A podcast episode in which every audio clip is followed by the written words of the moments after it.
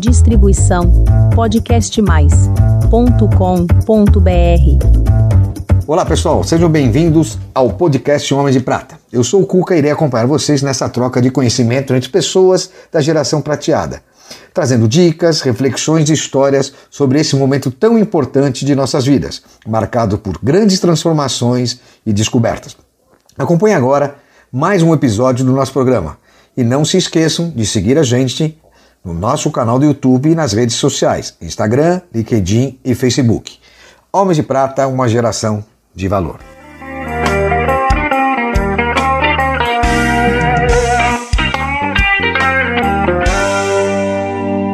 Olá, meus amigos. Hoje vou gravar um, um episódio super legal aqui para os Homens de Prata. Um episódio com uma pessoa que começou como um caixa de banco se tornou um dos maiores CEOs desse país. E hoje está num projeto muito legal, depois de sair da vida de executivo, e é o CEO de uma grande startup que ele vai falar aqui. Então vamos receber Eduardo Marçom Ferreira, 50 e... Oito. 58 anos, casado, com quantos Casado, filhos? Dois filhos. Dois e filhos. quase avô. E quase avô. Edu, seja muito bem-vindo aqui, meu amigo. Coca, é um prazer estar aqui com você. É um prazer você, pô, recebê-lo aqui. Né? E ainda mais agora que eu soube que você é primo de um dos nossos queridos homens de praça, que é o Eno Vergeiro. É, faz, faz um pouquinho de tempo só. Legal.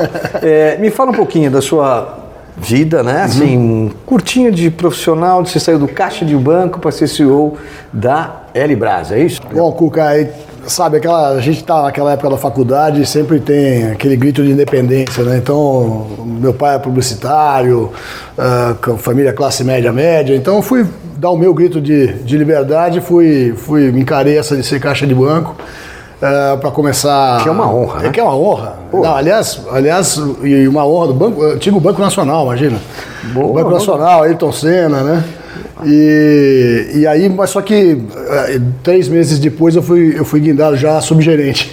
Então foi uma coisa meio. Em seis meses era ráp- CEO do banco. Rápida demais, né? Em seis meses era CEO do banco. Pois é, rapaz. Mas na verdade, tudo aquilo, eu, eu tinha um sonho de ser diplomata. no meio do caminho eu fui para a área de trading.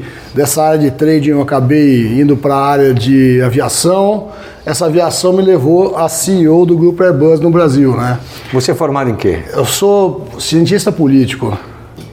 E é isso que é a minha. Eu posso dizer que, Que eu, bacana, cara. eu tenho assim uma carreira um pouco usual, né? É uma, é uma trajetória assim. Tem gente que planeja a carreira de uma maneira muito estruturada, né? O cara sabe que nota tem que tirar na faculdade para passar para aquele, aquele setor. Quando ele vai ser guindado a, a, a trainee de alguma grande empresa e tudo mais. Comigo as coisas aconteceram eh, com muita uso da, da sorte, do, do, do destino, né? E que me, me levou a ser presidente do Grupo Airbus aqui no Brasil. Há quanto tempo você, você trabalha, ou trabalhou, iniciou a sua carreira no mundo aeronáutico? Eu, eu iniciei em, em do- 1995, mais Praticamente sua carreira toda você ficou dentro do mundo aeronáutico. Eu comecei, comecei numa, numa empresa de, eh, que fazia serviço para a Petrobras de transporte de helicóptero. Em 2003, ah, um, pouco, um pouquinho antes eu trabalhei para uma outra empresa americana. E em 2003 o grupo Airbus me chamou e eu tinha lá já minhas, minhas amizades e tudo mais e me identificaram como uma pessoa que podia ser o cara de business development aqui no Brasil e acabou, ah, eu acabei entrando em 2003 como, como presidente da Airbus. Ficou quantos anos? Eu fiquei quase 15, né? Eu, eu fiquei metade desse tempo como CEO da Airbus e aí no bojo de um grande projeto que a gente tinha de helicópteros para o governo brasileiro, eu acabei assumindo a presidência da Elibras, que é uma subsidiária da Airbus aqui no Brasil. Né? Bacana. Você sabe voar? Rapaz, é Queria assim... saber se você fez aeronáutica, como é que é essa história? Pois é, é engraçado, né? O pessoal brinca muito assim, pô, você. Até o pessoal, é, presente de fim de ano, me mandava aqueles blocos de anotação assim, engenheiro Eduardo Marçom, né? Eu falei, pô, eu não sou engenheiro, né? Eu posso ter um monte de engenheiro aqui, como. Sou chefe de engenheiro, É, sou sou chefe de um monte de engenheiro, mas realmente eu não sou engenheiro, né? É. E depois vim a ter dois filhos na poli, então é, você vê que coisa, como o mundo é, é engraçado, né? Pega, pega uma- umas peças na gente. E acabei ficando mais. E aí até, até o momento que eu achei que era interessante sair, fazer coisas diferentes. Me fala uma coisa, mas você tem alguma paixão assim, por algum tipo de aeronave, algum tipo ah, de sim. avião? Ah, que sempre. Que... Por um que vai se aposentar agora, que é o A380. A380. É uma coisa, é uma coisa impressionante, porque eu, eu vi esse avião ainda na, os três primeiros protótipos lá em Toulouse sendo construídos. Então é uma coisa de doido, um, um bicho daquele tamanho voando. E você mudou de uma hora para outra, você resolveu se tornar, aposentou ou largou desse mercado como executivo e passou a uma iniciativa super interessante numa startup junto com seus filhos, me parece, né, que é você acabou sendo CEO de uma empresa que é a GFB. O que, que é GFB? Eu tenho um filho que, o meu filho mais velho é apaixonado pela economia do meio ambiente. Então, ele acabou de escrever um livro com o professor Gessner Oliveira. Qual o nome do livro? Ah, Novo. Nem negacionismo, nem apocalipse. É, economia do meio ambiente e uma perspectiva brasileira, que eu acho que era uma literatura que faltava no Brasil, né? Não, não, não existia esse tipo de. Você não trouxe, né, pra gente? Não trouxe, infelizmente. Mas, uh, enfim, e aí esse meu filho falou assim, olha, esse negócio aí do, do de tudo ligado à preservação florestal, a, aos créditos de carbono e tudo mais, isso, isso é o futuro. E a gente desenvolveu aí com a GFB uma plataforma. O que, que é GFB? A Global Forest Bond, que é essa nossa empresa. A gente, a gente desenvolveu uma plataforma junto com a KPMG, uhum. que faz é, auditorias de florestas, então com isso a gente consegue emitir títulos do agronegócio brasileiro, as famosas CPRs verdes. CPR verde. É, e isso como uma alternativa aí ao crédito de carbono tradicional. E estamos aí na, na boca para logo logo teremos novidades. Estamos na boca. Ah, dá uma dica aí, porra. Ué, o projeto piloto nosso tá, tá pronto. A gente fez uma. Estamos fazendo uma emissão de, de CPR verde. Uh, ainda não posso só falar o cliente e tudo mais. Vem aqui para não falar mais pois gente. é, rapaz. É, aí estamos sobre NDA. Então, NDA. então é, essa dica aí, mas você vai ser o primeiro a saber. Pô, cara, você é homem de prata, todos vão saber. Todos cara. vão saber. Eu faço questão de contar para todo mundo aqui. Legal. Na sexta-feira você conta. Sexta Quem sabe? Vamos Quem lá. Sabe. E essa mudança, assim, o que mexeu com você de vir do mundo executivo com aeronáutica para esse mundo verde? Como é que é? Pois é, eu vim do mundo que é o maior, considerado o maior emissor de, de carbono, né, um dos principais emissores de carbono da economia mundial, para uma, tentar compensar isso, isso, isso, isso tudo. É, eu percebi muito, é óbvio, né? A gente, eu saí realmente do grupo porque num determinado momento eu não via mais desafio, claramente. E, então eu já estava fazendo o mesmo, o mesmo do mesmo repetidamente. Então eu realmente queria fazer alguma coisa que não tivesse no meu radar anteriormente. E essa foi uma coisa. Eu fui, fui também, como a maior parte, imagino, dos nossos amigos aqui do Homens de Prata, fui fazer uma formação de conselheiro de empresa. Então hoje, por exemplo, estou no conselho da, da Desenvolve São Paulo, que é o banco aqui de desenvolvimento do Estado. Há quanto tempo você parou? Desculpa. Eu parei em dois, final de 2015. Desculpa interromper. Tranquilo.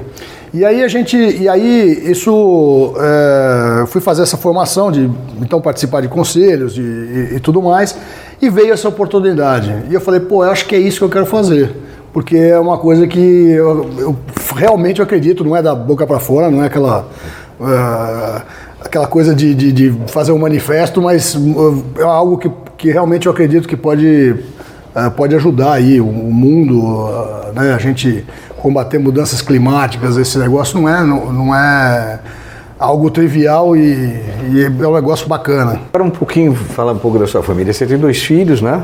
Isso. E os dois estão envolvidos, sim, em projetos profissionais com você? Não, o mais velho está envolvido no projeto profissional, o mais novo ele trabalha no trade de energia, né? Bom, querendo ou não, tá ligado. Tá, tá ligado.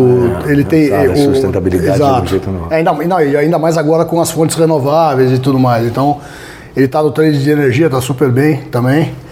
E o mais velho que está que tá comigo lá na, na, na startup. Eles têm quantos anos?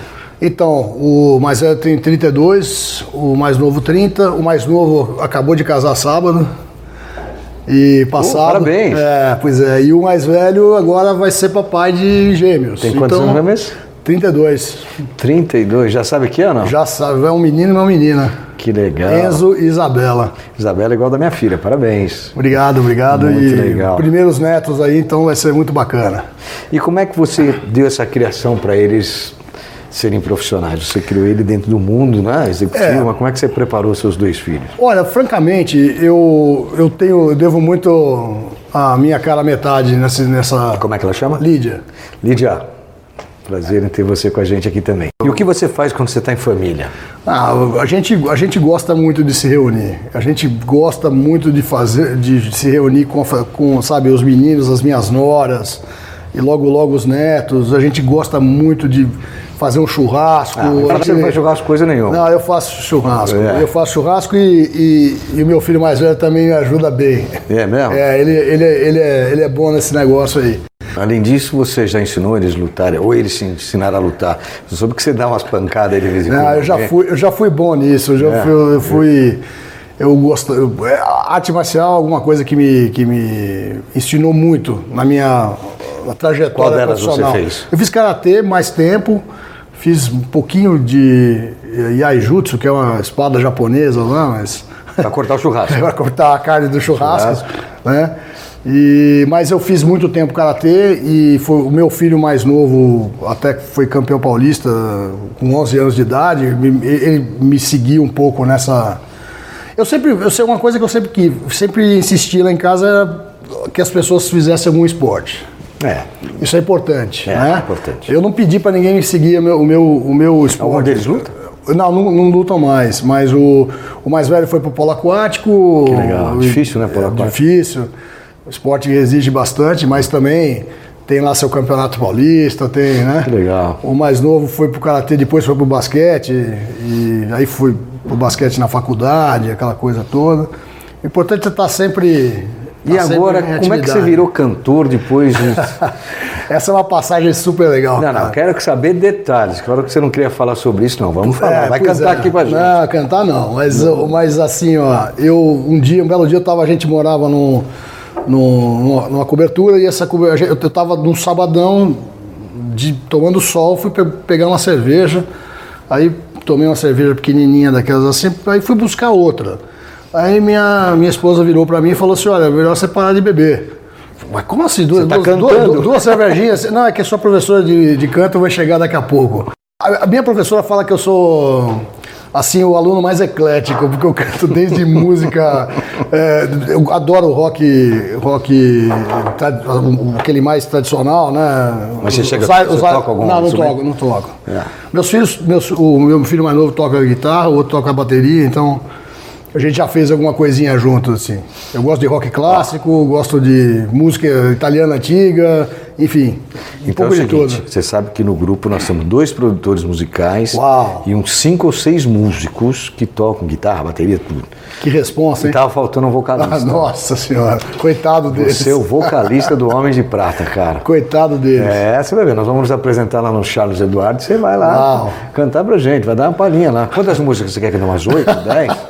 Pô, Haja, haja gogô, né, Cuca? ó, tem dois caras que tem dois Grammy Latino aqui, pô. Disco de platina. Não. Pô, só pra Tá, é outro- você, outro pô, nível, eu Só pra um- tocar pra você. Eu sou um mero, um mero entusiasta. E me fala uma coisa, como é que é essa sensação agora voltando em família, ser vovô?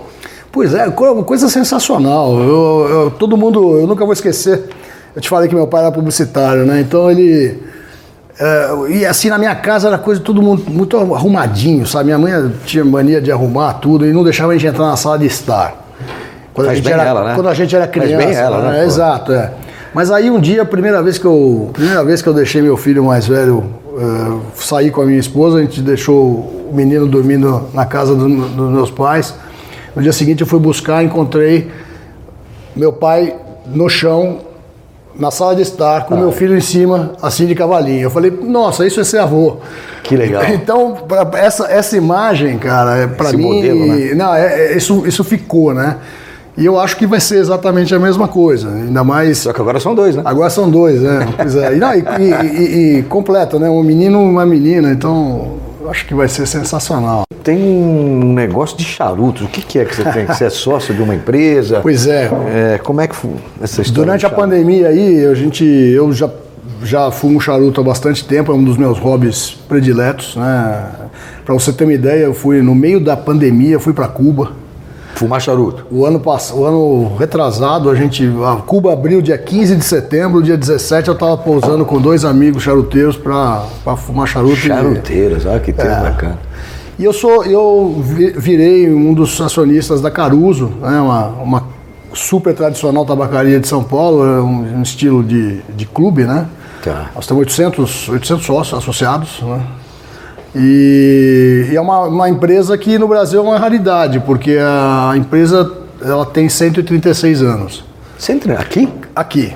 E ninguém sabe, hein? É um pouca gente sabe, né? Pouca gente sabe. Desde 1885, uh, e a gente criou um modelo de negócios e eu entrei, é, assim, com foco em no, no, na expansão dela, porque é uma, hoje era uma, era uma casa só, com 900 metros quadrados aqui, na, aqui no Itaim. É, a gente já criou a segunda casa no menorzinha lá no, no Jardins e agora a gente inaugura. É, a gente vai inaugurar no Mato Grosso, Nossa, Campo Grande. É, Floripa. Não é só o senhor, tem um, todo um Não. amor, né? tem toda uma história. Eu vejo pessoas do grupo, inclusive, vão ficar muito felizes né, de se puder nos aproximar da Caruso. Claro, com muito porque prazer. tem os charuteiros aqui no grupo e eles falam com eu, Puta, uma dedicação, Mas sabe o que é, Cuca? O, o, você sabe, eu, sabe qual é a diferença entre, entre charuto e cigarro? É que o cigarro você, você fuma para relaxar e o charuto você relaxa para fumar. Então é o seguinte, é, você se obriga, né, quando você está ali uh, acendendo um charuto, você se obriga a deixar os seus problemas para fora e viver aquele momento ali, aquela uma hora e meia, duas horas de. De e você acaba uh, ficando assim, de, de peito aberto. Então, Ninguém quer saber se você é um grande publicitário, se eu fui um executivo da Airbus é. ou coisa parecida. É mais ou menos que a gente vira, quer um homem vira, de prata. Ninguém vira, quer saber direito. Isso. Não se fica nada do cartão aqui. Esse é o espírito do charuto. É Qual uma... foi o seu melhor erro? Meu melhor erro? Ah, eu já cometi muitos erros. A gente tem. Eu acho que o, o melhor erro é às vezes você acreditar em algumas pessoas que você coloca como pessoas de confiança e uh, no final aquilo uh, dá, um, dá errado. Mas deu certo. Mas deu certo porque pelo menos você, você realmente aprendeu. Aliás, cá entre nós, né? Os erros são fundamentais para a gente construir a, para é. construir a carreira da gente. Então, acho que todos os erros são bem-vindos e só erra quem tenta, né? E o que você não quer? O que eu não quero? ah, eu não quero, eu não quero voltar a não, a não ver, o, por exemplo, agora os meus netos crescerem, né? Aquilo que eu eventualmente não tive com os meus filhos, assim, isso aí para mim é fundamental. Você está ansioso com isso? Ah, mas não tem dúvida, também dois meses, cara. Dois meses para nascer? É. Deve nascer então em maio? Final de maio, começo de junho. Ah, que bacana. Eu tenho um 21 de junho. Oh, legal. Um filho. Legal. Legal. E que mensagem você dá para os nossos queridos homens de prata, já que deu esse match aí com. Bom, eu primeiro queria agradecer vocês aqui todos. Eu queria agradecer você, Cuca, ao, ao Marco, uh, pelo convite, de estar nesse grupo super seleto e legal. Cara, muito obrigado, Edu. Um obrigado, prazer recebê-lo é- aqui. Prazer é meu. Espero que vocês tenham gostado. Eduardo Masson, um cara incrível. É muito legal ter audiência de vocês. Forte abraço a todos. Homens de Prata, uma geração de valor.